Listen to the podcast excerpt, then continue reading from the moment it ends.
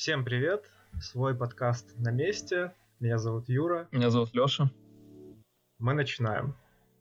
Слушай, мы с тобой на прошлой неделе обсуждали, на позапрошлой обсуждали SpaceX, весь этот запуск космонавтов. Я буквально на днях прочитал, что... Помнишь, какие там были костюмы? Такие прям совсем-совсем необычные. Мы еще говорили с тобой, что... Как ты, как ты тогда говорил? Что, что у них были мониторинг, мониторинг всего, всего жизнеобеспечения? Или? Да, у них, у них костюмы, они связаны с кораблем, и корабль мониторит состояние космонавтов, он знает их пульс, знает... Давление, ну, в общем, да-да. Да, давление, он э, поддерживает... Ну, как бы, это полноценная система жизнеобеспечения космонавтов. Но он гораздо, гораздо удобнее, даже на вид, в отличие от костюмов астронавтов из России. Они вообще похожи на... Помнишь в старых, старых фильмах и вообще эти старые костюмы аквалангистов, которых на цепи спускали, там такая огромная-огромная голова с решеткой, весь этот огромный костюм. А эти прям, прям, не знаю, как у супергероя. Да, очень стильные. И вот слово про супергероев, как оказалось, проектировал их дизайнер из Голливуда. Как оказалось, Маск очень-очень любит кинематограф. И действительно обратился к дизайнеру, который создавал костюмы для Бэтмена, для Капитана Америки, для женщины, для Чудо-женщины и других еще супергероев. Ну, знаешь, Маск может себе это позволить. Он же даже снимался как камео в Железном Человеке. Блин, а я не помню, кстати. Вот. Но на самом деле классная идея. Давно пора уже приводить это в порядок, потому что ну, это ведь удобство астронавтов, им сидеть в них столько часов, пока летят туда, пока летят обратно, плюс перемещаться в них по ну, до стартовой площадки и прочее. Я подозреваю, что они вообще практически ходить не могли в оригинальных костюмах.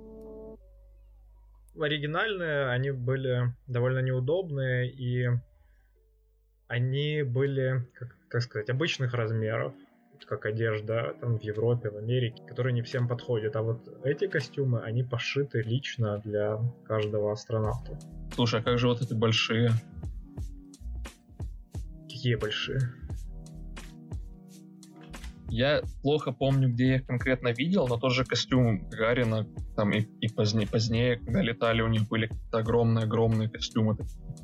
Не просто как одежда, а такой а, акваланг прямо. Ну, это, наверное, костюмы для выхода в открытый космос уже. А, -а. Они отличаются. Ну да, да, да, наверное, да. Но все равно прогресс офигенный вот с этими костюмами. Да, у меня просто перед глазами стоит эта картинка из теории Большого Взрыва, когда там Говард летел на МКС, и они сидели в, в ракете в этих огромных костюмах с огромной, огромным шлемом, вот этими толстыми руками. И я думал, я почему-то вот решил, что это одно и то же, да. Слушай, продолжаю на тему SpaceX чтобы обсудить все последние новости темы. На днях буквально состоялся запуск одной из составляющей Starlink или одного из спутников Starlink, не знаю, как правильно выразиться. Насколько я видел, там отправили 60 новых спутников. Планируется вообще запустить 800 штук, mm-hmm. чтобы покрыть минимум Америку.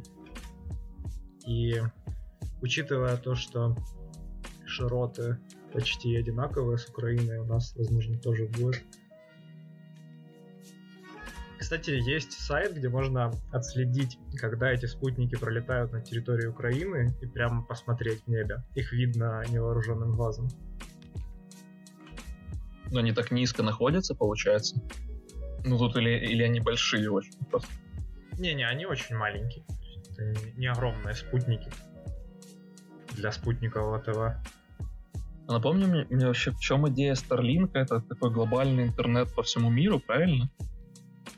Ну да, это должна быть сеть спутников, которая покроет всю планету, и интернет будет доступен в любой точке мира. Потому что сейчас получается как, что кабели, которые поставляют интернет, вот соединяют континенты, они не везде. И, например, в Африке почти нет интернета.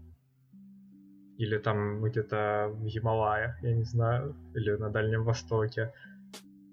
Поэтому спутниковый интернет должен в этом помочь. Одновременно и здорово, и немножко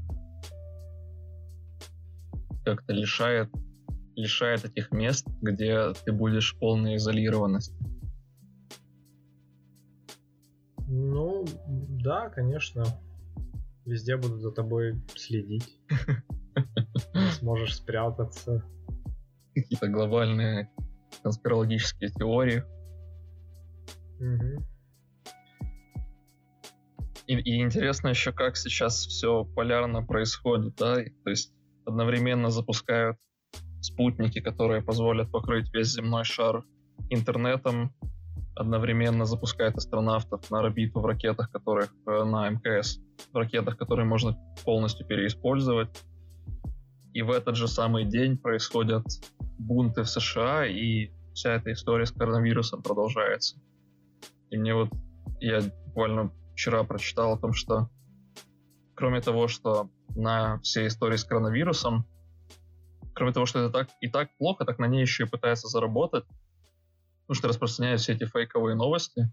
И кто-то даже назвал это инфопандемией. Вот, инфопандемия. Распространение фейковых новостей просто такое широкое о том, что там 5G распространяет коронавирус, о том, что э, его можно вылечить, там, выпив 100 грамм водки или какую-то еще другую ерунду. И вот, как оказалось, Google случайно поспособствовал этим людям в том плане, что он стал размещ... Э, автоматически размещать рекламу на их сайт, покрыл примерно 84%, по крайней мере, по тем сайтам, которые следили с ложной информацией. Примерно 84% таких сайтов оказались покрыты рекламой Google, и этим сайтам было принесено что-то около 134 тысяч долларов дохода. Интересно. Как же так? Вроде же Google наоборот борется с такими сайтами. Он даже банил какое-то время э, всякие фейковые новости. Да. Вот они решили заработать на этом. Ну, Google на этом как бы слабо заработав... зарабатывает, насколько я понимаю. Но он таким образом помогает заработать людям, которые создают эти сайты, которые распространяют эту фейк... фейковую информацию. Интересно.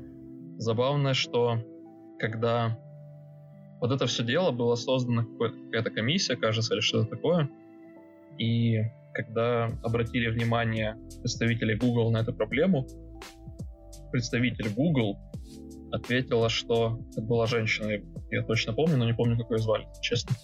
Она ответила, что ни один из, из этих сайтов не нарушает, эм, как это правильно называется? Я так понимаю, условия размещения рекламы или что-то такое. Наверное, какую-то политику. Ну да, он э, кон- контент не нарушает условий пользования и размещения. То есть по факту все легально. Просто та информация, которая там публикуется, она может вводить людей в заблуждение. Я недавно слышал, что Facebook не захотел проверять правдивость э, фактов, которые говорит Трамп. И после этого сотрудники Facebook начали массово подавать заявления об увольнении. Потому что они не разделяют как бы, это мнение. Недавно была новость о том, что Twitter для двух каких-то неправдоподобных твитов Трампа разместил особую ссылочку внизу, факт-чекинг, где э, ну, как бы можно было перейти на другую страницу Твиттера, где они написали о том, что эти факты на самом деле неправдивые, и что Трамп говорит фигню. В Фейсбуке сказали, нет, нет, мы такого делать не будем, там это неправильно, и что мы против власти не пойдем. Мы хотим, чтобы все было законно и чисто. Так а что незаконного, интересно? Ну, имеется в виду, что они не эм, не хотят идти против власти. Они придерживаются любого мнения. любого мнения, которое глобально. Facebook в последнем, последнее время совсем огорчает в своих политиках, в том, что с ним происходит. Да, вообще сложно все это. Сколько было этих новостей про утечку данных, сколько новостей про слежку. При этом, насколько я понимаю, это все еще самая популярная соцсеть. Так ведь? Да, да, конечно. Хотя, кстати, может быть какая-то в Китае, по-моему, в Китае ведь что-то есть, нет? Какая-то у них своя социальная сеть или что? В Китае есть WeChat, который не только соцсеть, а еще и эм, короче, универсальный тул, который позволяет и расплатиться в магазине, и что-то заказать в интернете, и ну, типа, початиться, поиграть в игры. За там все есть. Это очень такой разнообразный сервис. Ну, я так понимаю, что они больше пользуются своим, соответственно, возможно, чисто статистически у Вичата больше пользователей. Но Facebook, наверное, просто самый глобальный. То есть им пользуются в Штатах, в Украине, в России, где угодно. Ну да, конечно, самый распиаренный, и он раньше всех появился. Казалось бы, как вообще просто? Я раз за разом захожу туда и задаюсь вопросом, как это работает. Я тоже не понимаю, на самом деле помойка. Для меня таким огромным... Вот помнишь, еще раньше у Фейсбука был... Facebook был как ВКонтакте, и можно было там отправлять сообщения. Да, да. Потом вдруг появился отдельный мессенджер. И так случайно сложилось, что у меня была... Я с, с кем-то с кем-то должен был встретиться, и этот человек сидел только в Фейсбуке, или у меня был его контакт только в Фейсбуке. И я, значит, самое, посижу, жду его или что-то такое. И думаю, ну зайду, зайду в Facebook, отпишу, узнаю, как где. И я захожу и не могу найти, отчаянно просто ищу, не могу найти, где же написать сообщение. И думаю, ну сто процентов уже было, но я же помню, что было. В итоге я загуглил, как отправить сообщение в Фейсбуке. Он мне написал, что нужно установить мессенджер, и я сижу и думаю, господи, типа, что произошло? Потом выкатили этот мессенджер, и у Фейсбука фактически удвоилось количество говна, это самое количество галимого контента.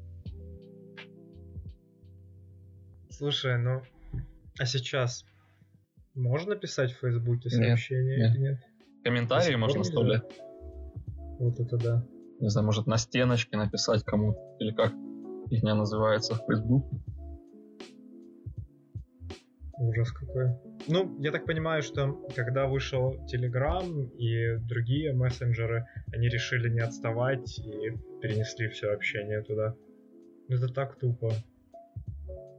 Он ужасный. Мессенджер ужасный. Facebook поражает, но при этом большинство каких-то мероприятий, событий, о которых я узнаю или которые мне интересны, я узнаю только через Facebook. И это единственная причина, по которой я не могу перестать им пользоваться. Да, я об этом слышал, и многие даже в Америке говорят, что вот кроме мероприятий, они Фейсбуком больше не, не пользуются ни для чего. Они там не общаются, особо не сидят. Так, так все, в Фейсбуке общаться нельзя. Ну, да, да. В мессенджере. Да. Недавно вышло еще обновление от них. Короче, если коротко, как представить себе это обновление? Стоит открыть Facebook в телефоне, приложение, и перенести его мысленно в браузер, и все. И ты получишь один в один. А, то есть обновилась версия да. десктопная, да? М-м-м. Кайф. Ну вот с тобой все время говорим о том, что Фейсбуке, Гуглы, они такие плохие. Но ведь есть и хорошие проекты. Вот как Google делает свою новую операционную систему Фуксия. И она выглядит довольно многообещающе, мне кажется. Они очень радикально меняют принцип эм, взаимодействия пользователя с системой. Вот все мы привыкли к тому, что есть приложение, есть какой-то рабочий стол. В фуксии же они решили подойти к этому по-другому. Можно себе представить это как ленту новостей в Гугле или на любом другом сайте, и сверху добавить еще строку поиска. И вот на этой ленте уже не приложения будут, а просто какие-то ивенты. Допустим, включить музыку или, не знаю, погуглить какой-то рецепт, там что-то еще сделать. Ну, неважно. Но, в общем-то, они уходят от принципа использования приложений и рабочего стола. Какой-то такой глобальный скачок прям ну, совсем глобальный. То есть я это сейчас описал, я не могу даже себе представить, как это без рабочего стола, куда я сбрасываю все там мусорные файлы, куда я сбрасываю все, все, что мне нужно в быстром доступе. Ну, я думаю, там можно будет как-то закрепить эти плиточки для быстрого доступа, и, скорее всего, это должно быть удобно, но явно придется привыкать к этому. Это не будет прям сходу user-friendly.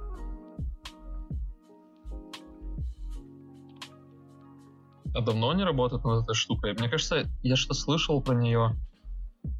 Я, честно, первый раз про нее слышу, но мне казалось, я слышал про какую-то операционку, которая как будто сборище всех эм, всех идей, там, оставленных на потом или выброшенных, в конце концов. Может быть, это она, я не уверен. У Гугла есть куча продуктов, которые ты обычно вот запускаешь с телефона как отдельное приложение. И есть э, свой Chrome OS, есть браузер, и все это как бы отдельно. Они хотят сделать так, чтобы все, все вот эти приложения это были части операционной системы. То есть это будет одна платформа для Гугла. Больше власти Гуглу. Да, да, больше власти. Как бы, с одной стороны, это плохо, а с другой стороны, это хорошо, потому что система будет модульная, и с ней будет легче работать. Это под десктоп или под э, мобильные девайсы? Um, применения вообще абсолютно разные. Они хотят начать с умного дома. У них есть Google Home. Mm-hmm. И вот для этих устройств они хотят ее использовать. Она не обязательно как там для мобильных или для компьютеров. Она может быть применена в любом в любой сфере. Причем они написали свое микроядро для нее. Как раз хотел спросить. А можно ее уже где-то потрогать, и она все еще это сырая или не готова? Без понятия, честно. Я, кроме новостей, о ней особо ничего не слышу и не вижу. Есть еще прикольная фича, что она будет синхронизироваться с другими устройствами, на которых ты вот, с которыми ты пользовался последнее время. Угу. Допустим, ты сидел там в офисе, что-то делал, там, не знаю, писал в Телеграм, слушал музыку, еще какой-то документ у тебя был открыт, и тут тебе позвонили, ты отбежал от стола, потом закончил говорить, разблокировал телефон, а там все то же самое. То есть там будет открыт Telegram, какой-то документ тот же и как бы плеер. Вроде звучит удобно.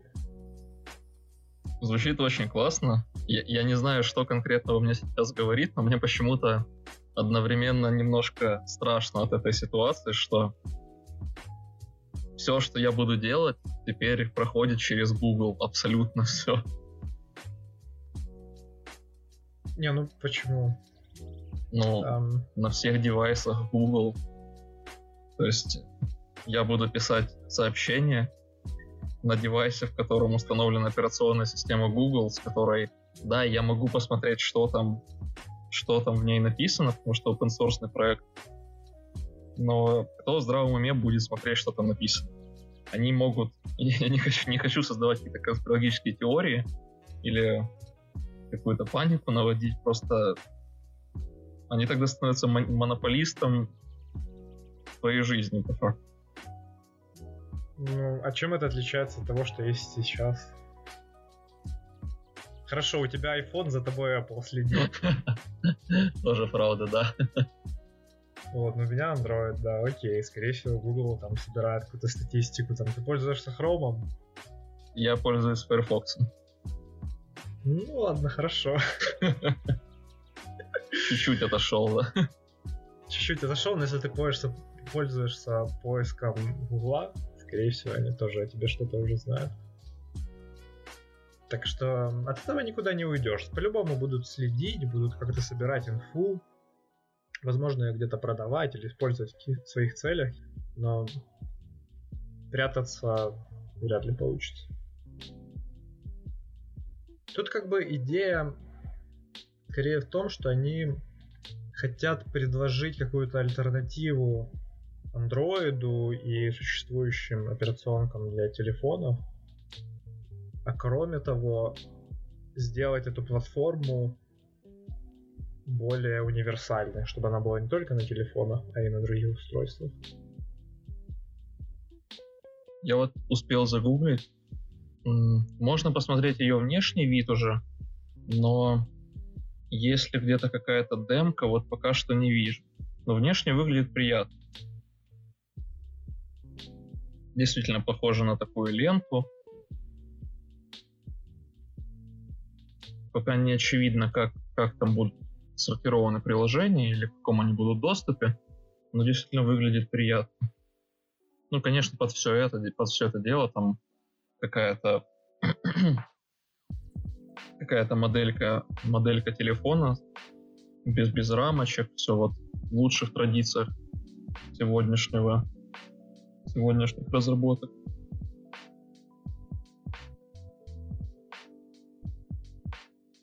Мне нравится, что система компонентная, и все приложения это вот отдельные пакеты, и она как операционная система поделена на несколько уровней, и они изолированы. Их можно потом брать, подменять на что-то другое, как-то с ними взаимодействовать очень просто. Не так, что у тебя там все очень жестко и тесно связано, что ты не можешь, вон, как в винде, удалить какие-то части, еще там из винды 3.1, они вот так тянутся, тянутся до сих пор. Слушай, ну, наверное, здорово. Хорошая архитектура, я думаю. Да, все продумано, и плюс неважно, на каком языке будут написаны эти компоненты. То есть она поддерживает сейчас уже Dart, Go, Rust, Swift, Java, JavaScript. То есть все, плюс-минус все, что сейчас популярно. Зашел с таких языков, вот Dart, Rust, и я думаю, м-м, полезные языки, какие поддерживают. Сейчас бы всем писать на Dart или на Go. Да, да, да. Ни в коем Мне случае, не хотелось конечно. бы, но, но пришлось сказать, что есть еще JavaScript. Слушай, ну они не могли не добавить. Все пишется на JavaScript. Как бы они... Скажи зря. спасибо, что сама операционка не на JavaScript написана. Ну да, да, действительно. Насколько я помню, она написана на Dart. Честно, ничего не знаю про этот язык. Если расскажешь что-то. Это язык, который вот придумал Google, и они его писали, если я не ошибаюсь, для того, чтобы внедрить э, в андроиде. Так, а Go ведь тоже от Google, если я правильно помню, да? Golang. По-моему, от Google. По-моему, была у них основная идея в том, чтобы в том, чтобы получить преимущество C, ну, как обычно, в принципе, получить преимущество C++, но при этом, чтобы не так тяжело было писать. Ну, как бы он был спроектирован в Гугле. Робот. Python. Он не принадлежит Гуглу как таковому. Да. Так, погоди, а я прослушал, а Python, на Python можно писать под эту систему? На Python. Ты прям заинтересовался? Да нет, конечно. Или тебе просто интересна судьба Python? Да, просто интересна судьба Python. Не, Python тут пока нет, но я думаю, что он появится. Вполне может быть. Если уж на JavaScript можно, то А Сравнение, Python конечно, не такое. обидит. Не, ну конечно, конечно. Тут надо благодарить я не знаю, всех богов мира о том, что пока что не так популярно на JavaScript писать какие-то нейронки, какую-то математику, какие-то еще штуки. Хотя, конечно же, есть библиотеки и фреймворки с нейронными сетями под JavaScript. Тот же TensorFlow.js. Можно прямо в браузере себе нейронку запилить. Без шуток, кстати. А, а, там же один поток. Как, как с этим работать? Я не уверен, как оно работает, честно. Я никогда не интересовался. Я знаю, что он есть. Я знаю, что он чуть более удобен, чем TensorFlow в Python, то есть он как бы TensorFlow в Python он требует, вернее, TensorFlow в Python первой версии, потому что сейчас вышла вторая уже, он требует создания сессии определенной, достаточно сложную архитектуру кода. В JavaScript, в отличие от Python, там как-то все было гораздо проще, и те кусочки кода, которые я видел, подключали даже большие сложные архитектуры буквально в несколько строк в код, в браузер и использовали. Но каким образом это обучается, для меня большая загадка. Я ни разу не видел, чтобы оно обучалось в браузере, разумеется. Я видел только примеры использования. Это какие-то извращения уже. Это здорово, чтобы создать какую-то демку, ты запустил в браузере эту ерунду, подтянул там какой-то виджет или как это называется для камеры, она снимает тебя и там условно распознает твое лицо. А, ну в таком плане да, действительно. Демку показать, правда, наверное, удобно. Но каких-то других применений, кроме этого, я не могу думать абсолютно. Ну, походу, единственное применение такое. Просто лишь бы не набежали все эти фронтенщики в нейронные сети, потому что решили, что это просто, и потом мне приходится разбирать код. Ну, как бы фронтенщики знают, что такое программирование, а дата-сайентисты не знают, но умеют в математику. Должны уметь. Ну, туше. Потому что я уже разбирал код джависта, который он джавист, который пытался на одном моем старом проекте. До того, как этот проект передали мне, он пытался сделать его. Слушай, ну, да, они вроде как должны, джависты вроде как должны уметь программировать. Но по какой-то причине этот молодой человек, или не слишком молодой, я даже в глаза его не видел, он банально прописывал полные пути файлам то есть там путь назывался как C двоеточие. Там условно, его звали Олег, C двоеточие Олег, там слэш об, обратный, причем вся вот эта канитель, и там вложенность была примерно 7 папок. А потом ты открыл это на Linux и не смог Да, запустить. но разумеется, я не смог его запустить, то есть вообще ни разу. Интересно, интересно. Ну, наверное, не очень опытный был парень. Не знаю. Мне говорили, что был опыт. Как мне пытались его оправдать, когда я говорю, да что это за говно, тут почему тут... Ну, как это обычно происходит, когда ты попадаешь на новый проект, и до тебя его кто-то делал, неважно, кто его писал, ты начинаешь его критиковать. Это как бы первое правило, правильно? Ну да. Я, собственно, говорю, что я не пытаюсь никого не критиковать, я пытаюсь быть толерантным, но что это, черт возьми, за полные пути к файлам? На что мне шарпист отвечает, там, который просто рядом сидел, говорит, ну вот, ты там его сильно не критикуй, как бы у него было мало времени. Слушай, мало времени это здорово, но нужно писать все-таки хоть насколько-то аккуратно. Понимаешь, он время не экономил, он писал полные пути. Он явно не спешил. Согласен, согласен.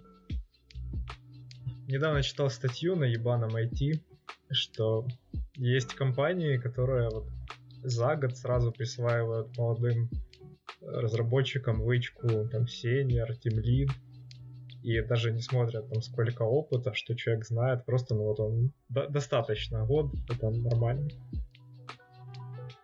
Интересный подход. Ты не помнишь, что за компания? Не, вот компании не вспомню уже. Но подход такой сильный. Сильный, да. Мне кажется, что многие сильно сильно не понимает закономерность между твоими навыками как программиста, ну, как разработчика, судя в целом, и твой фактический опыт. Потому что можно уметь писать код нормально, да, но при этом понимать бизнес-значение этого кода и не писать лишний код.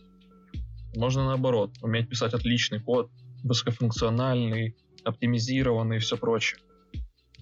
Но при этом абсолютно не понимать бизнес-значение проекта, бизнес-значение каких-то вещей проекта и банально делать много лишней работы. Подход должен быть к этому комплексный, чтобы назначить человека на позицию там сеньора или тем лида, мне лично кажется, у него не только должен быть опыт в программировании, а еще и какой-то сказать, опыт тоже управления командой, опыт даже смежный опыт с тем, который требуется на этой вакансии. Я полностью согласен. И мне кажется, что мы уже в той... Мы, как, как общество и как люди, работающие в профессии, мы уже на той какой-то фазе развития этой профессии, когда не хватает просто судить по твоим навыкам программирования, или только потому, как ты умеешь общаться с клиентом, или только потому, насколько сильно ты понимаешь бизнес-значение какой-то фичи конкретно. Здесь уже очень важно то, какой ты человек.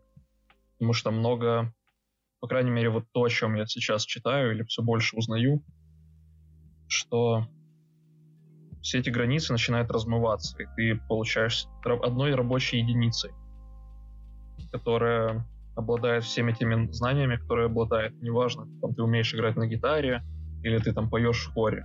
Возможно, ты почерпнул там какие-то навыки, которые помогут тебе в работе, которые помогут тебе провести какую-то закономерность, которую никто до этого не мог понять. Знаешь, при этом не бывает каких-то чистых ролей в компаниях. То есть тот же Team Lead может выполнять часть э, работы project менеджера или какой-то сеньор может там писать фронтенд для, для приложения. Потому что разные бывают ситуации, разные бывают проекты, задачи, и часто не хватает рук, не хватает времени. Поэтому человек должен уметь сразу все. Да, я согласен. Размываются эти границы. И меня другой момент беспокоит, как достаточно молодой разработчик, по-моему, начинает складываться, назовем это, инфляция возраста у разработчиков.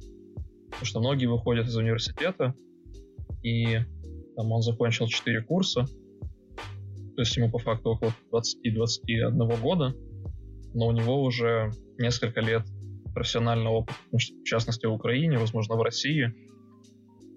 Ты и я начали работать до того момента, как выпустились из университета.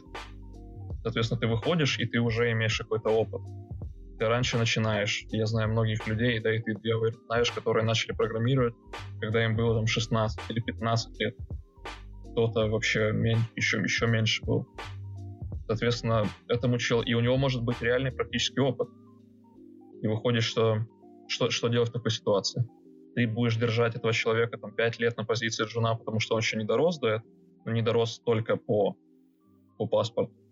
Или ты будешь давать ему развиваться, но тогда у тебя будет какой-то 23-летний сеньор или 23-летний тимлид.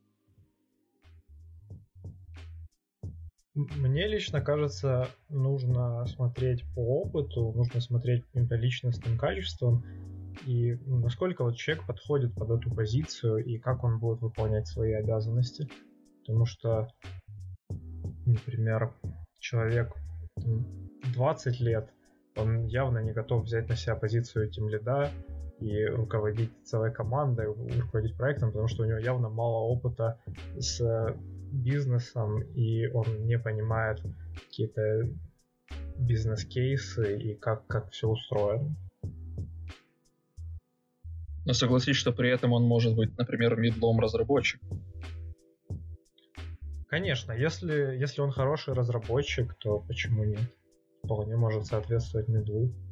То есть, это, по-моему, middle, это, по-моему, та та примерная точка, где ты уже немножко можешь делиться своим опытом, ты умеешь хорошо говорить и вести себя своеобразным образом с людьми, но при этом твое значение для бизнеса еще не настолько велико. Ну да, то есть ты не можешь привнести какой-то значительный вклад в развитие проекта с точки зрения бизнеса. Ты не можешь решать какие-то задачи бизнес-домена.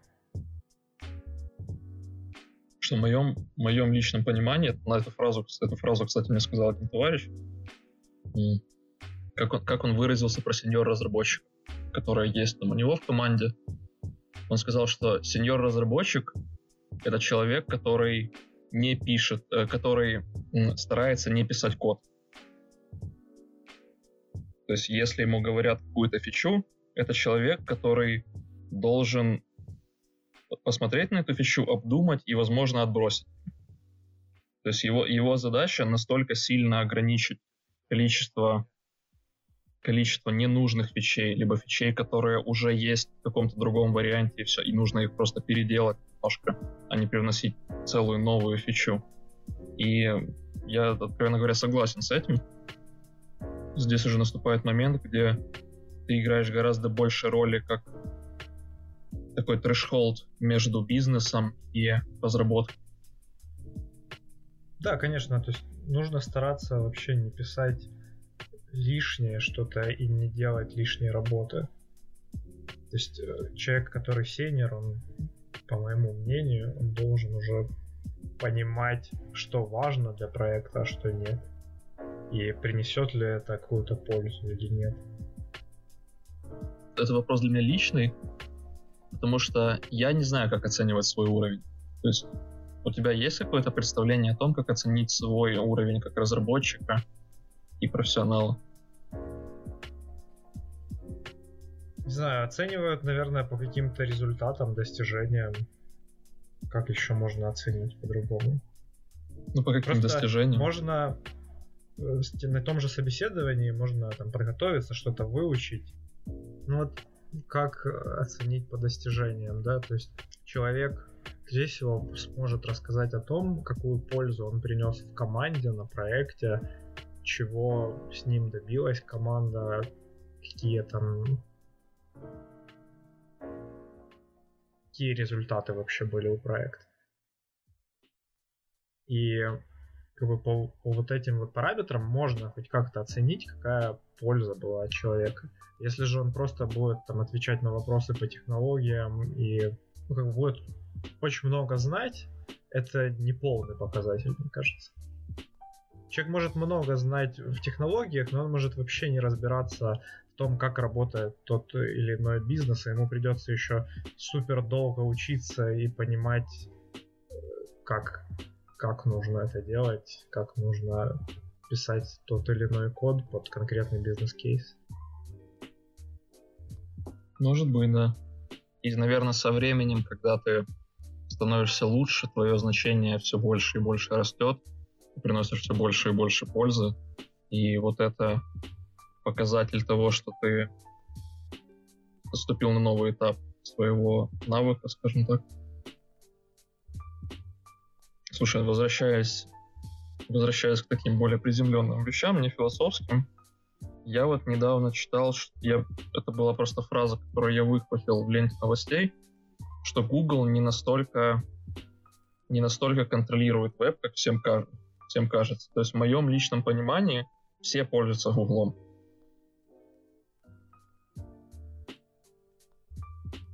Ну как тебе сказать, Гуглом-то все пользуются, и мое мнение такое, что он все-таки задает какие-то тенденции в веб-разработке. Все-таки Chrome номер один браузер на данный момент. И вся разработка ведется э, с учетом того, что, что и как будет происходить в этом браузере. Поэтому даже вот эти моменты, что, эм, например, для того, чтобы Google правильно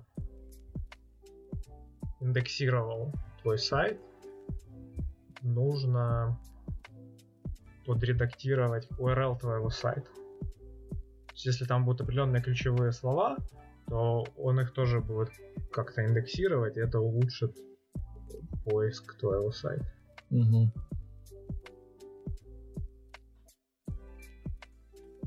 Но все же Google самая используемая поисковая система, насколько я понимаю. Ну да, конечно. Что там еще сейчас есть? Ну, DuckDuckGo мы обсуждали как-то. Я помню, был еще Yahoo, да, он, кажется, умер уже окончательно, я не уверен. Я не уверен, но вот, наверное, Яндекс еще большой, а, Яндекс. потому что он используется в СНГ. И, возможно, Bing. Даже не знаю. Для меня Яндекс это про новости желтой прессы. Каждый раз, когда я что-то открываю, вот не, не, не, не главную страницу, где как у Гугла там одна строка для ввода запроса, а у меня почему-то Яндекс ассоциируется сразу же с э, интернет-эксплорером.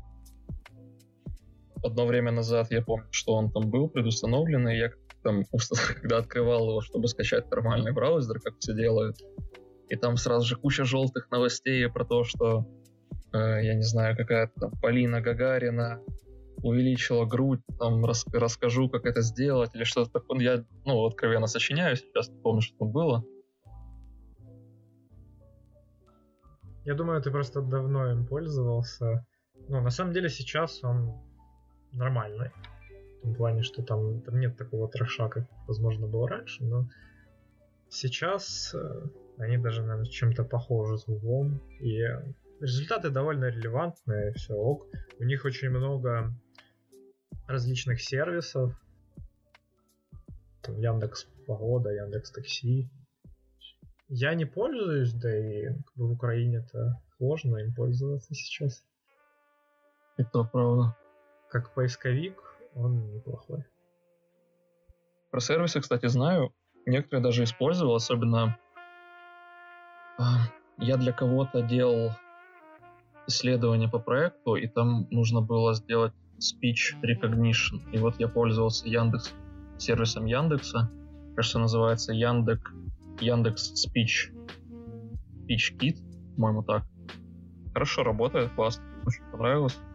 Примерно одинаково с Гуглом, но тут тяжело проверить, потому что, во-первых, интонация записи текста бывает разная, во-вторых, там шумы на фоне, плюс, эм, возможно, у них разные архитектуры, ну и провести нормальную валидацию трудно, но работал он действительно хорошо, и сервисы мне, правда, нравятся. Алиса тоже очень здорово работает, по-моему. С Алисой нравится эта шутка, когда у Алисы спрашивают, какой сейчас год, она отвечает высокосный. Ну, если это высокосный год, Забавно. Кстати, ничего не слышно об этих умных ассистентах. Никаких новостей давно не было. Я про Алису читал, что Яндекс предоставил... Яндекс научил Алису рисовать картины по описанию. Интересно, а как, как это работает? Я сам не тестировал, видел просто несколько изображений, работает здорово. Как вообще работает такая штука? Можно обучить модель, которая будет принимать нейронную сеть, разумеется, которая будет принимать на вход текст и выдавать картинку. По сути, тебе нужен большой датасет, где будет описание картинки, и в ответ ей будет сеть. Там используется, если я правильно помню, GAN-модель. GAN — это генеративные модели, расшифровываются на Generative, Generative Adversarial Network. Вот, там, там две, две сети в этой архитектуре. Одна называется дискриминатор, вторая генератор. И они, по сути, как бы сражаются между собой. Генератор пытается, пытается выдать такой ответ, который бы дискриминатор не смог отличить, это сгенерированный или реальный.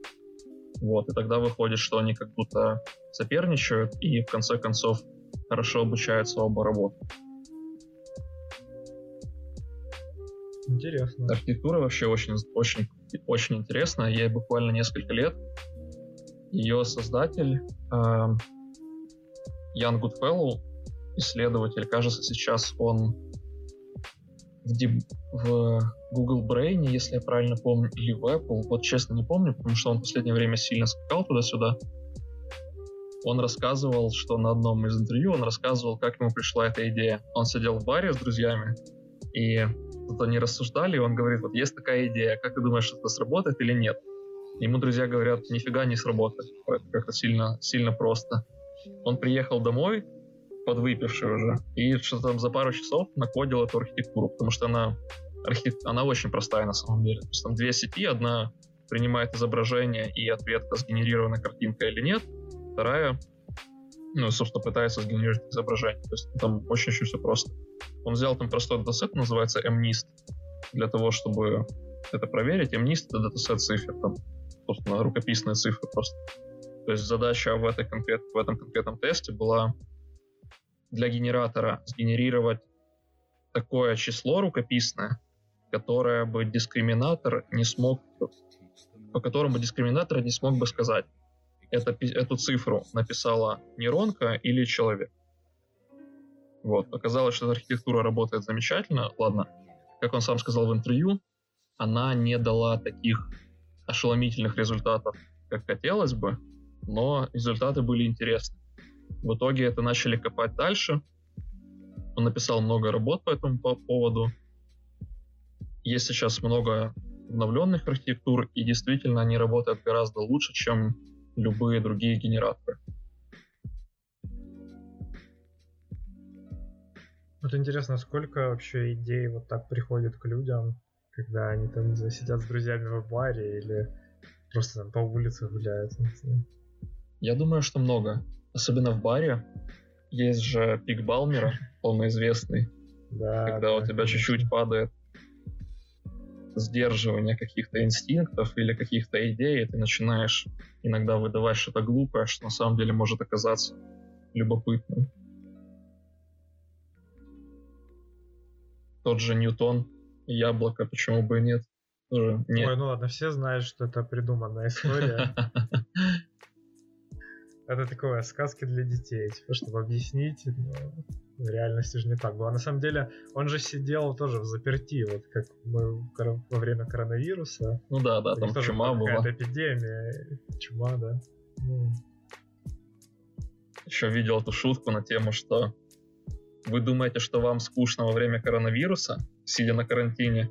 Ньютон придумал э, алгебру. Нет, не вру, не алгебру. Э, там, там был мем на английском, там было calculus.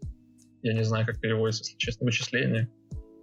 Какие-то, ну ты понял. Ну да, исчисления. Вот. Ну да, я понял. При придумал вот это calculus, пока сидел на карантине от чумы, так что, мол, помалкивайте. Могли бы какого-нибудь робота собрать, я не знаю. Вот, Леша, у тебя же есть робот, почему ты его не собираешь? Да, я пытаюсь, я работаю над этим, честно. Я продолжаю над этим работать, он стоит собранный, почти. Идея... Мне очень нравятся роботы. В последнее время я стараюсь смотреть в эту сторону, какие-то новости читать. Из последнего, что увидел интересного, это вот мой любимый стык, когда идею берут из, из природы. Эм, исследователи придумали, кажется, Массачусетский университет, придумали, как сделать гибкого и робота с гибкой конструкцией. Да, потому что ну, обычно это как-то делалось сложно, обычно там происходил, обычно там был каркас, а, какой-то жесткий каркас, и, вокруг него была какая-то мягкая конструкция. Вот. Что они придумали сейчас? Они исследовали экзоскелеты насекомых. Вот, потому что у них такая очень... Например, помнишь, как выглядит богомол? У него вот эти суставчатые лапки, и они на самом деле очень по-умному распределяют его вес, они очень по-умному гнутся, что позволяет ему быстро и эффективно передвигаться. И в этом недавнем исследовании как раз они рассматривали, каким образом можно попытаться скопировать экзоскелет муравьев, вернее, не муравьев, прошу насекомых, и использовать его для того, чтобы сделать робот. И действительно, они взяли небольшой какой-то компьютер, ну, то есть, условно, какой-то движок или, там, скажем, сердце его, да, и у него есть четыре лапки, которые очень похожи на лапки богомола. Они тоже такие многосуставчатые. Одна из, один из суставов гибкий, он похож э, как будто пружина с скреплением к ней, которое позволяет немножко складываться лапки и таким образом амортизировать при ходьбе и как бы вот как работают наши ноги. Даже наши ноги, которые очень плохой инструмент на самом деле, потому что у нас э, изнашивается позвоночник от того, что мы ходим. Ну, в общем, длинная история, не хочется вдаваться на эту тему, может, в другой раз. Если коротко, то, что мы ходим на двух ногах, на самом деле жуткая ошибка инженера, потому что мы уничтожаем свои колени, уничтожаем свою спину, ну и много других проблем складывается. Но даже, даже при этом наша нога помогает нам, наша стопа и устройство нашей стопы и голени помогает нам легко отталкиваться. Мы где-то амортизируем, натягиваются мышцы, связки, они помогают нам подталкиваться как бы автоматически. Ну и здесь подобная ситуация, что когда, когда сгибается этот сустав, то он начинает амортизировать, разгибаться и начинает подталкивать этого робота как бы автоматически. Вот, эта конструкция очень сэкономила, сэкономила производство роботов, потому что все это делается в 3D принтере. Немножко на поп-культуру отклонюсь. Вспомнил как раз «Любовь, смерть и роботы».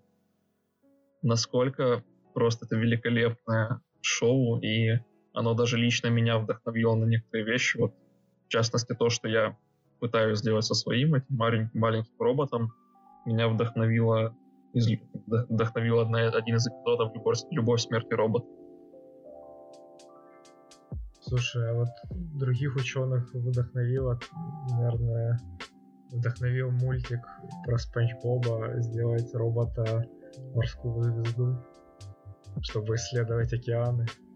Да-да-да, я читал Представляешь, как, э, как они спускают его и кричат, вы готовы, дети?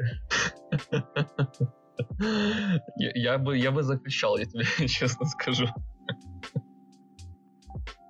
Да, я читал об этом, тоже читал об этом, правда, э, у меня так и не получилось открыть их, их работу, она, к сожалению, была платной.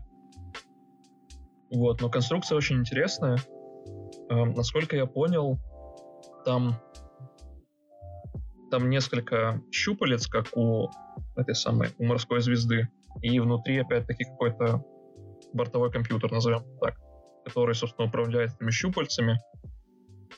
И щупальца, разумеется, помогают ему передвигаться по поверхности. Идея была в том, чтобы таким образом исследовать морское дно и морскую фауну. Вот. Про саму конструкцию мало что могу сказать, насколько я понимаю, как это устроено, потому что, я говорю, мне так и не удалось прочитать статью. Внутри щупальца как будто какой-то условный провод или что-то в этом роде. И на самом щупальце есть такие небольшие движи, как бы двигатели, скажем так, которые могут его поворачивать постепенно. То есть, если ну, там поворот, поворот этого щупальца или сгибание этого щупальца идет очень поблочно.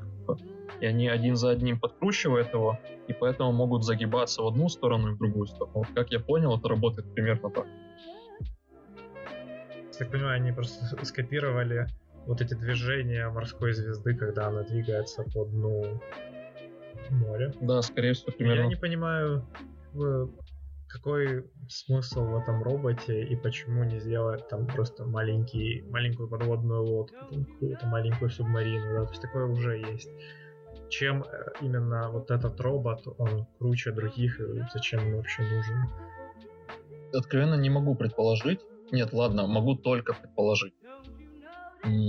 Я вот думаю, почему не какая-то субмарина, которая бы плавала, Возможно, ее будет сносить какими-то подводными течениями, а робота, который лежит на поверхности, нет. Возможно, да. А вдруг этого робота, я не знаю, песком занесет? Но он, по идее, должен выбраться, как бы непонятно. Ну да, а как, как он будет вообще, как питание туда подвести? Слушай, ну это уже отдельно. батареи. Ну какие солнечные батареи, если он дно планирует, планирует исследовать? Я вот еще о чем подумал. Может быть, из-за того, что он тоже мягкий и гибкий, может быть, на него не так сильно, вернее, он будет более устойчив к давлению на дне. Возможно. Возможно.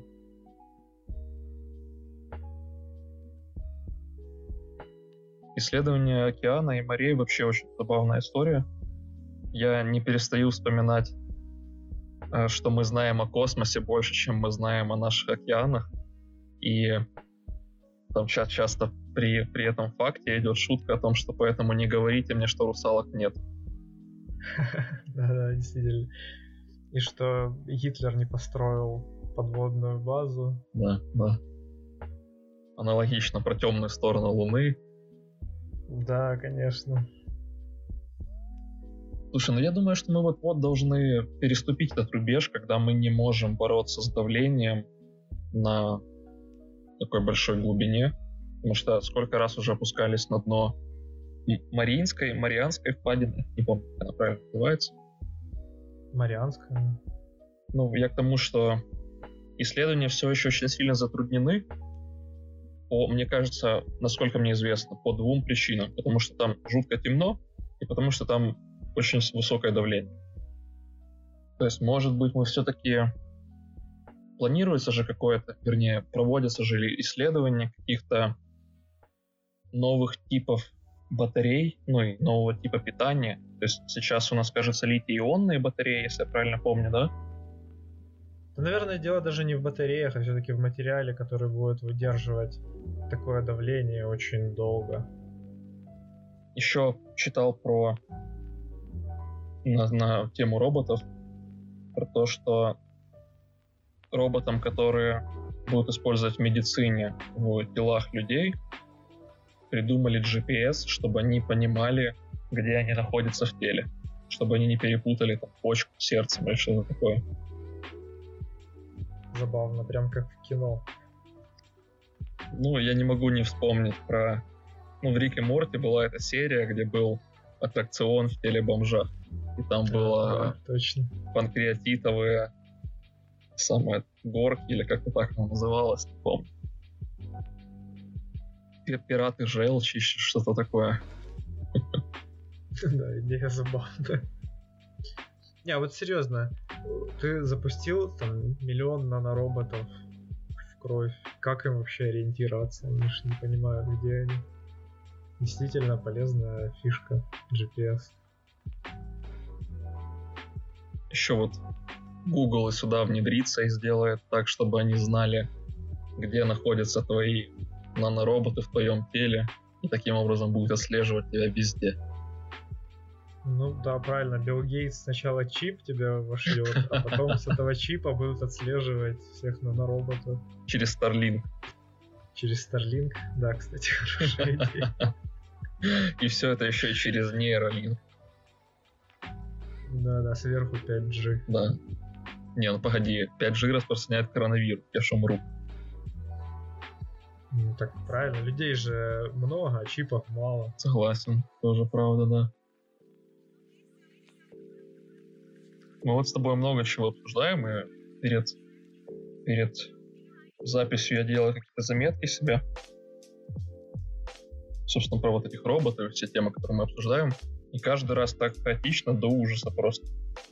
Приходится иногда что-то там подс- подстраивать как-то по ходу дела, что-то переписывать, переносить. Как ты вообще как-то готовишься к этому, записываешь заметки или какие-то способы? я, я заметки делаю и пытаюсь это все как-то систематизировать. Я недавно искал, какие есть вообще способы этим заниматься. И есть одна интересная техника, называется Zettelcasting. Суть в чем? Нужно записывать вообще максимально все. Если вот тебе пришла в голову какая-то идея, ее нужно записать.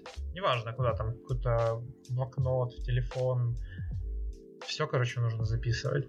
И потом идея в чем? Что когда мы записываем, то мы лучше формулируем наши идеи, кроме того, мы это легче запоминаем.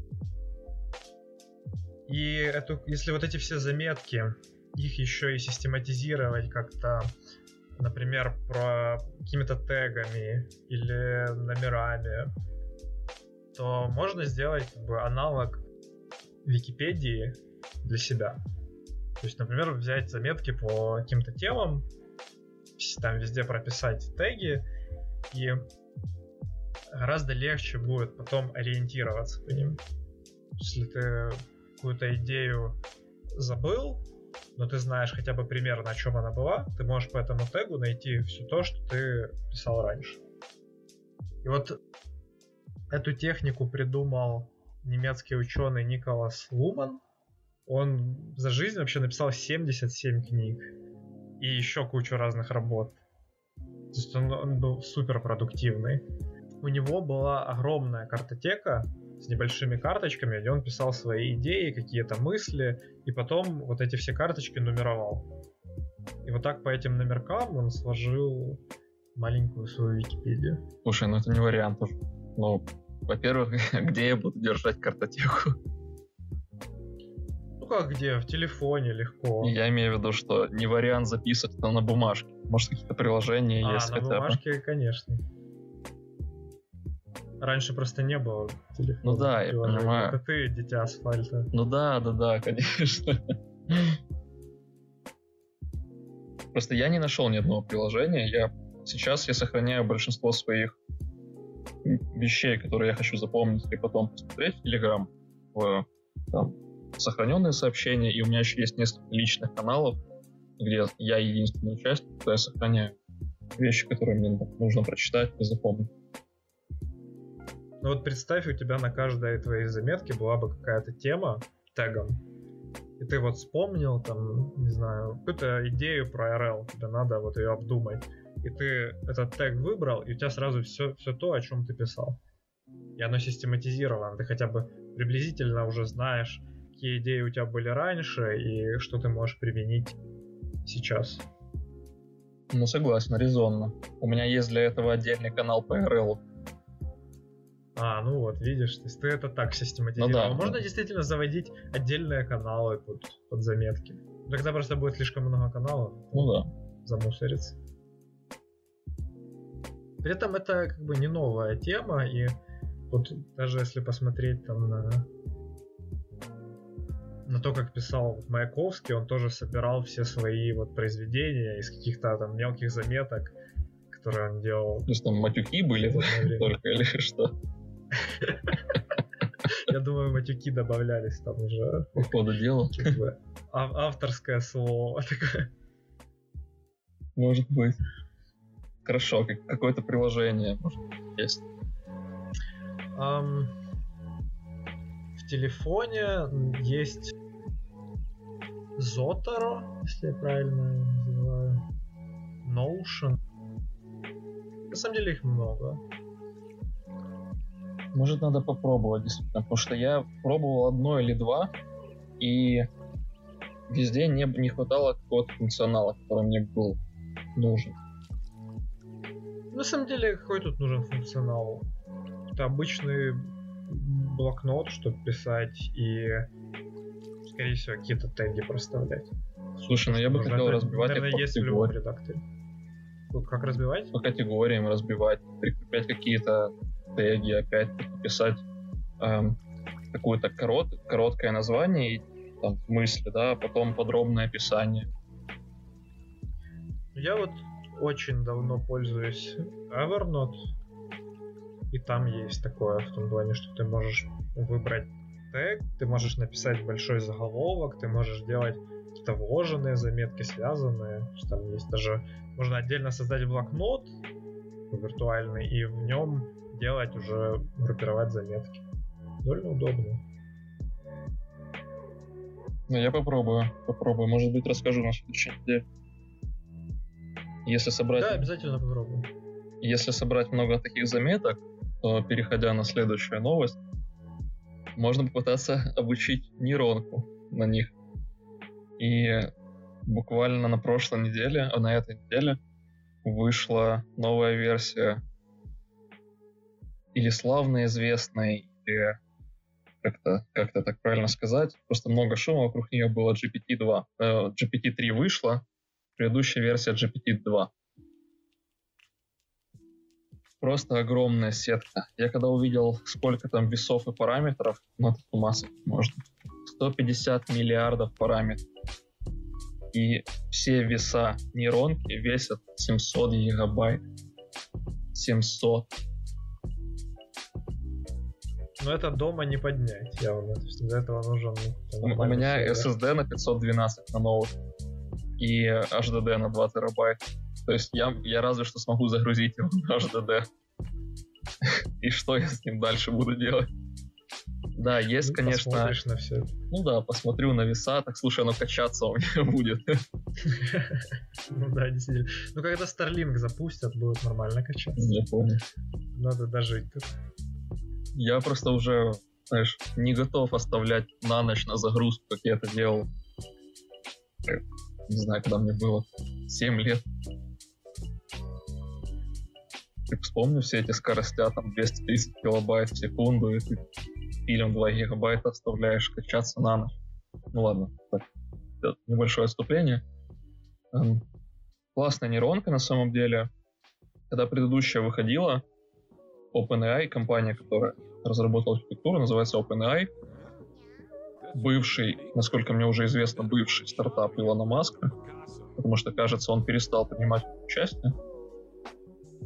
Эм, вот, они, они выпустили эту архитектуру GPT-2, и она настолько хорошо работала, она генерировала новостные, новостные статьи, она настолько хорошо работала, что они не стали даже выпускать писа для нее сначала, потому что боялись, что ее будут использовать во зло. Вот так вот. А, ну а какое зло она вообще может сделать? Фейковые новости. Там подделка каких-то статей, возможно. Что еще такого?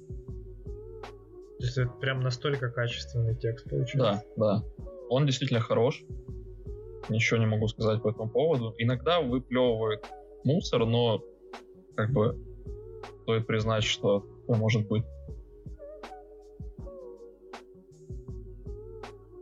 Вот, и вышла третья часть, эм, которая еще больше, еще лучше, еще лучше готовит это самое, дает ответ, но если так если просто вот в том, что я сказал, да, в этом, в принципе, никакой большой новости нет. Потому что она просто банально стала больше, и поэтому выдает лучший результат. Но важная штука, которую они там сделали, это так называемый few shot learning. То есть это обучение на нескольких, нескольких примеров. примерах. Есть их не, три, три категории вот, лернингов. Есть zero shot learning, one, one shot learning и few shot learning. Вот, предположим, если я тебе скажу, там, ну, если ты, условно ты ребенок, я тебе скажу, что вот эта корова, она там черно-белая, вот эта лошадка. И потом я тебе скажу, что зебра — это лошадка, но с кожей коровы. И тогда, когда ты увидишь зебру, ты скажешь, вот это, наверное, зебра. Потому что она типа черно-белая. Ну да, да, но как бы мы можем делать такие предположения, как, как люди, да? Мы можем проводить какие-то закономерности. Есть one-shot learning.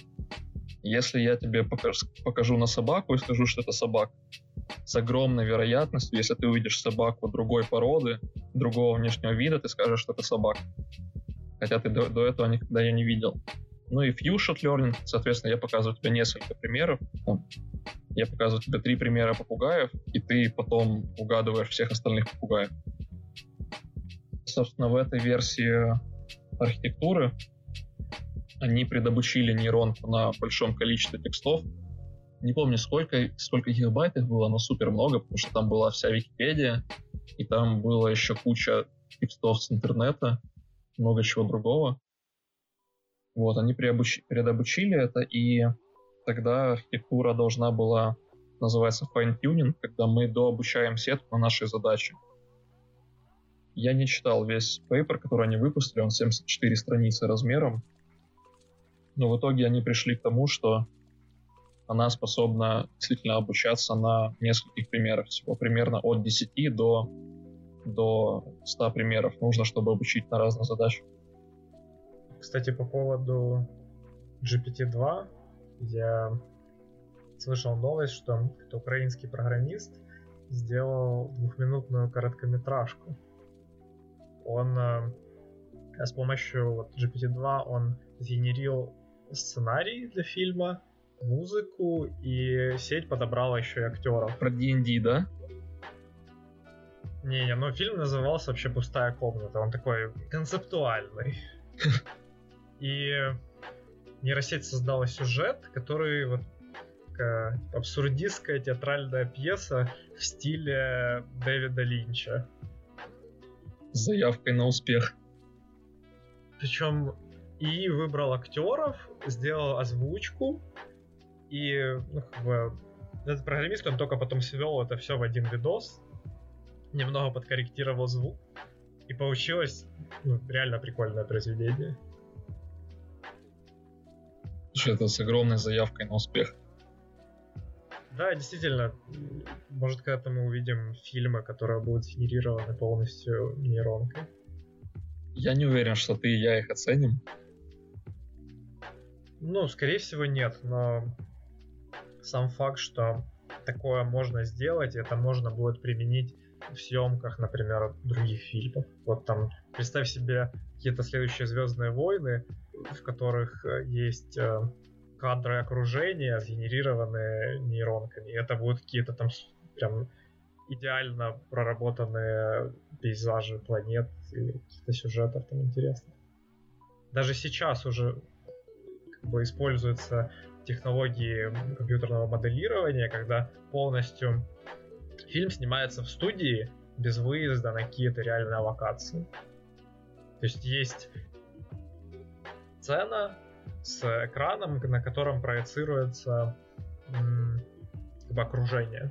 То есть вот Мандалорец снимался таким образом. И на картинке этого не отличить на финальной. Кажется, как будто это все происходило где-то вот на реальных в реальных местах. Очень здорово, очень прикольно.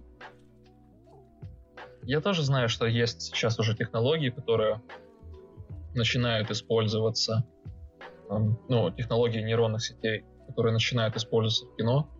Например, одна из них — это перенос лица. Есть, есть два, два актера, предположим, где это... Я, кстати, я, честно говоря, боюсь ошибиться. Мне кажется, что в Rogue, Rogue One, вот в спин Звездных войн, это уже использовалось. Такая мысль. Один из актеров, который был в Rogue One, адмирал какой-то, не помню, как его звали, неважно. Актер, который играл его в оригинальной трилогии, он умер уже.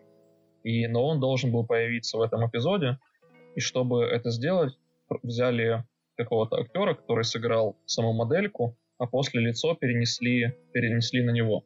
Я боюсь соврать, возможно, там это не использовалось, возможно, я путаю, но я уверен, что уже был какой-то фильм, где использовали конкретно эту технологию, работает она здорово, и все могли видеть эти фейки, где последний, который я видел, это где Илон Маск поет «Земля в иллюминат».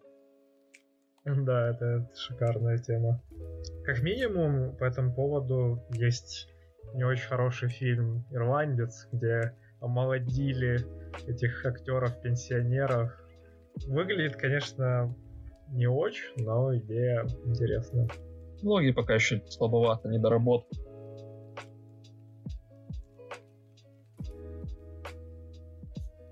Вот, да, но возвращаясь к GPT, классная штука, действительно.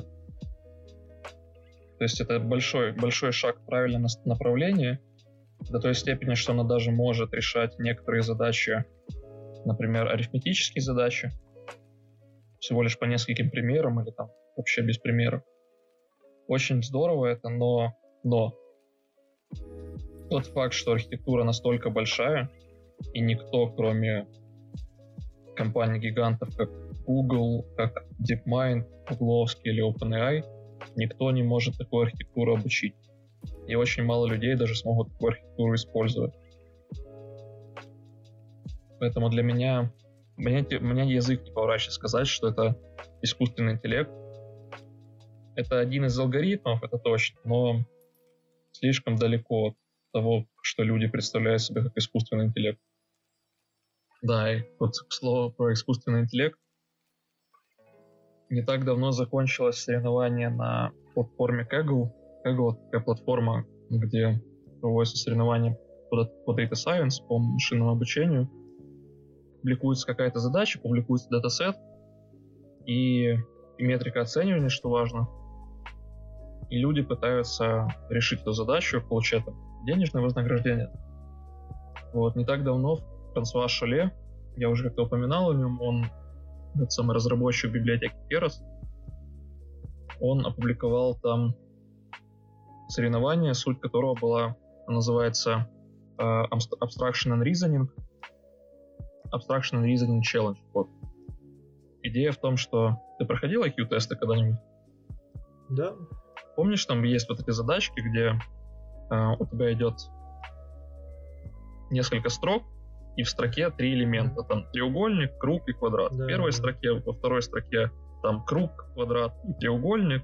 И в третьей строке, не знаю, треугольник, круг и третье место пропущено. И нужно вставить то, чего не хватает. Ну и мы, собственно, понимаем, что тут нужно вставить квадрат, потому что во всех предыдущих строках есть три объекта. Соответственно, варианты ответов у нас будут там э, круг, квадрат, треугольник, да, все фигуры, которые доступны. Вот, здесь похожая идея, только ну, другие задачки немного. Например, одна из задач там это есть некий контур объекта, и э, в контур объекта на вход, а выход подразумевается, что этот, что будет заполнено то, что внутри этого контура.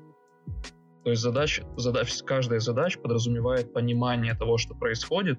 Кроме того, там очень ограниченное количество примеров.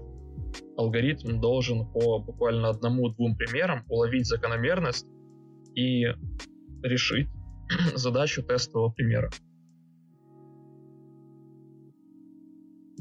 Ну, идея интересная. Получилось у кого-то это решить? Вот штука в том, что здесь не подходят алгоритмы машинного обучения нейронные сети, классические машины, э, алгоритмы, такие как Random Forest, там что еще, какие-то бустинговые модели, линейные модели, они не подходят, потому что они абсолютно никак не улавливают эту закономерность.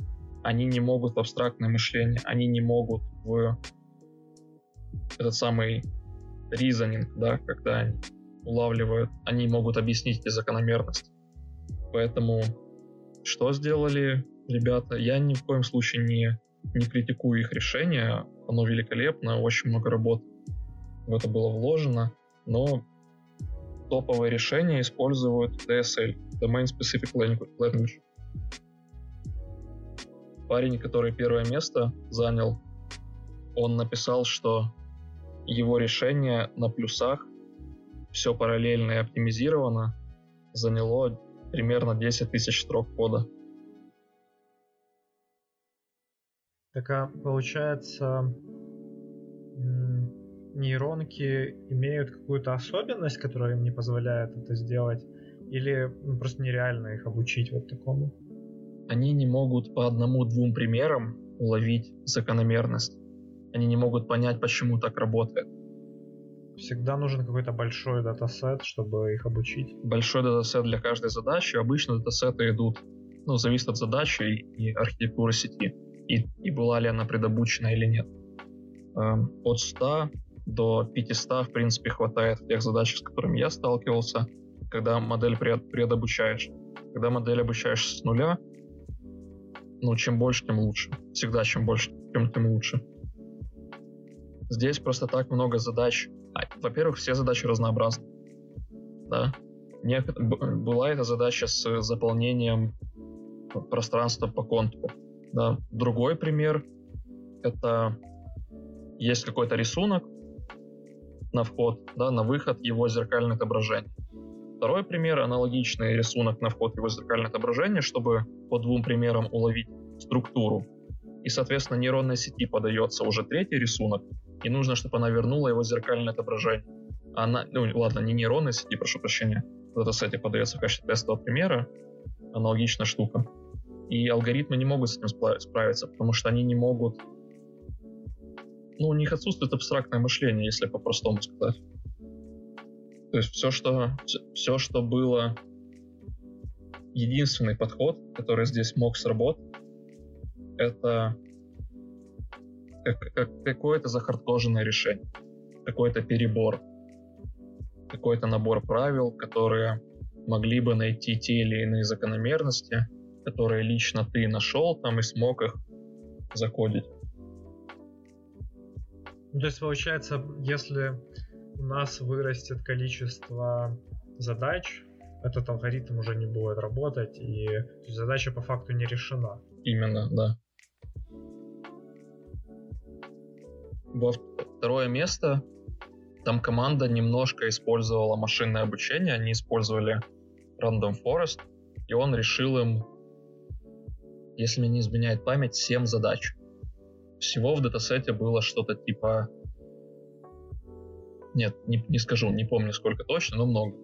У них в итоге точность была эм, 81%, если я правильно помню. Не точность, прошу прощения, а, а процент, типа, ну, если по-простому сказать, процент нерешенных задач. У первого места процент нерешенных задач как 78%. Довольно много получается. Он покрыл очень много. У него был один сплошной DSL, и он покрыл очень много элементов. Изначально его решение он писал, как, как оно устроено. Код я не открывал, я даже не уверен, что он его успел опубликовать он изначально пробовал захардкодить их просто, это там дало, дало какой-то результат, но, соответственно, зада- так как задачи были, каждая задача отличалась от другой, то это ничего не дало. Потому что есть тренировочный датасет, который ты используешь при обучении твоего алгоритма, а есть э, непосредственно на самом кагле, э, вернее, не, непосредственно в самом наверное, как правильно сказать. Короче, тренировочный датасет и тестовый датасет отличаются. Соответственно, ты можешь обучить, обучить что угодно на своем тренировочном датасете, но на тестовом-то будут другие данные, и, соответственно, он не сможет решить. Ну, такой подход захардкоженный вообще. Ну да, чтобы результат был релевантен, чтобы мы понимали, что да. все-таки она чему-то научилась, это нейронка, а не просто как бы те же результаты повторила. Да, именно. Вот. К сожалению, этот же парень как он сказал, что я не уверен, что мой... Вообще вся идея этого соревнования была в том, чтобы, так сказать, подвинуть границы к AGI. AGI — это Artificial General Intelligence, то есть тот искусственный интеллект, который мы видим фильмах, который может рисовать картины, что угодно делать. Эм, вот сам этот парень написал, что я не, я не думаю, что мое решение хоть сколько-то подвигает нас к этому. К этому. То есть, если сейчас восстанут машины, мы их победим абстрактными картинами, они просто не разберутся и все зависнут. А штука в том, что сейчас они не восстанут абсолютно. Ну, вдруг, кто знает, что там Илон Маск скрывает у себя в тоннелях под Вегасом. Ну вот смотри. Два года назад, по-моему, было, было опубликовано решение OpenAI 5. Это команда команда ботов для DOT. Они тренировались, если я правильно помню, 9 месяцев. А чтобы... нейронки тренировались? Да, да. Ой, Без перерыва. Довольно да. Жестко. А вот. А как для этих, для корейских киберспортсменов? Для Старкрафта? Для Старкрафта, да. Эм, для Старкрафта выпустили AlphaStar, компания DeepMind. Великолепное решение, оно оно супер разнообразное, супер интеллектуальное, в отличие... Я не критикую компанию OpenAI ни в коем случае, но в случае с OpenAI они просто очень долго обучали. У, у DeepMind к, к StarCraft был очень интересный подход, потому что я, кстати, так и не прочитал, по-моему, их пейпер, но какая была идея? Эм, у них была нейронка, которая там это, это не, одна из частей этой нейронки называется трансформер. Трансформер — это одна из новых архитектур, которую придумал Google не так давно. Штука в том, что она умеет хорошо понимать контекст того, что происходит. Ее используют чаще всего в задачах НЛП. НЛП — это не нейролингвистическое программирование, если что, потому что часто ошибаются. Это э, этот самый Natural Language Processing, то есть работа с естественным языком. Эм, эта архитектура позволяет хорошо улавливать контекст происходящего, соответственно, улавливать похожие по смыслу вещи. Вот трансформер анализировал изображение, которое там происходит, и он выдавал две вещи. Ну, то есть там архитектура используется, называется Actor Critic. Она выдавала действие, которое нужно сделать, ну, ряд действий на самом деле. И этот самый то, насколько сетка уверена в том, что она выиграет эту партию. Было очень много итераций обучения всего этого, но они были не просто в лоб. Обычно как происходит обучение? Запускается две сети играть друг против друга. В итоге одна побеждает, она переходит там на какой-то условный новый уровень. И запускается, а теперь это уже сеть победителей против себя самой. Они играют снова, обучаются постепенно, одна побеждает, переходит на следующий уровень. Чтобы не забывать стратегии, которых она победила предыдущие уровни, она, она иногда играет с ними, но чаще всего играет сама с собой и таким образом продолжает обучаться. Называется self-play. Вот. В отличие от тупого self-play Blob, там использовалась лига, лига тех самых алгоритмов. То есть у них у всех были разные стратегии. Где-то они поддавали, под, где-то они шлифовались руками, где-то, ну, ладно, не руками, я имею в виду, что там перебором они немножко менялись, чтобы исследовать эту среду максимально, среду игры. Да, и в итоге получилась целая лига ботов, которые играли друг против друга и таким образом вытаскивали максимально хорошие стратегии, после чего на, на всех стратегиях, которые получились, использовали э, с помощью распределения Нэша. Распределение Нэша — это такой способ в общем, есть такая штука, называется Nash Equilibrium, равновесие Нэша. Оно говорит о том, что если э, ситуация это zero, как же эта штука называется? Я давно читал об этом, что-нибудь уже не помню. Эм, ситуации, когда каждый из игроков применяет оптимальную для него стратегию, никто из игроков не выиграет. Или как-то так. То есть о том, что мы, мы в тупике находимся. В итоге там есть от этого распределение Нэша, которое позволяет избрать самые лучшие стратегии. И в итоге из этого, этой лиги ботов были выбраны самые лучшие стратегии, и получен был такой один ультра-мега-бот, мега-мега, который всех побеждал. Его выпустили поиграть с игроками, прям в ладер выпустили. И он там действительно обыгрывал почти всех, но не всех. Действительно, были люди, которые побеждали. То есть это не просто какая-то штука, что, знаешь, он, он достиг уровня бога, и мы больше не можем его победить. Так как StarCraft — это игра, где как камень, ножницы, бумага, да? Нет явной стратегии для выигрыша. То и здесь люди находили способ его побеждать. Просто у него огромное преимущество скорости реакции. Исследователи, конечно, ограничили количество действий в секунду, а в минуту но оно все еще огромное. То есть, получается, он так же, как и человек, он применял различные стратегии в зависимости от различных противников, но просто у него он, он делал это гораздо быстрее, чем да, да. Его стратегии, Ясно. они отличались, конечно, от принятых людьми, как то же самое, та же самая история была, когда Альфа Зеро вышел. Он показал такие новые стратегии, о которых люди никогда и не думали. Но его все еще можно было победить. Где-то хитростью, где-то там каким-то ранним пушем или что-то. Ну, то есть я не сильно разбираюсь в этом. Но его побеждали люди. Я даже видел матчи, где люди его обыгрывали достаточно легко. Потому что вот как-то так сложилась ситуация. Сейчас он играет на всех трех расах, на, на всех картах ладдера, насколько мне известно. Ну, то есть он сейчас уже не играет. Это было э, год назад, кажется, или полтора года назад, когда они выпустили его в ладдер. Ну, вот интересна сама идея, что такие технологии, они позволяют находить новые стратегии, какие-то новые решения, и мы можем это применить Не только в играх, а еще там где-то в бизнесе, в медицине, ну, в любой сфере. Да, да. Мы с тобой еще в первом эпизоде, нулевом эпизоде, обсуждали про аналогичный способ применения бота для управления экономикой страны или ну, в симуляции. Один из способов.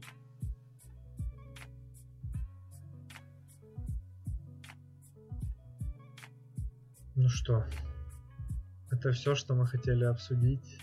Спасибо, что слушали. Пока. Спасибо всем. Пока.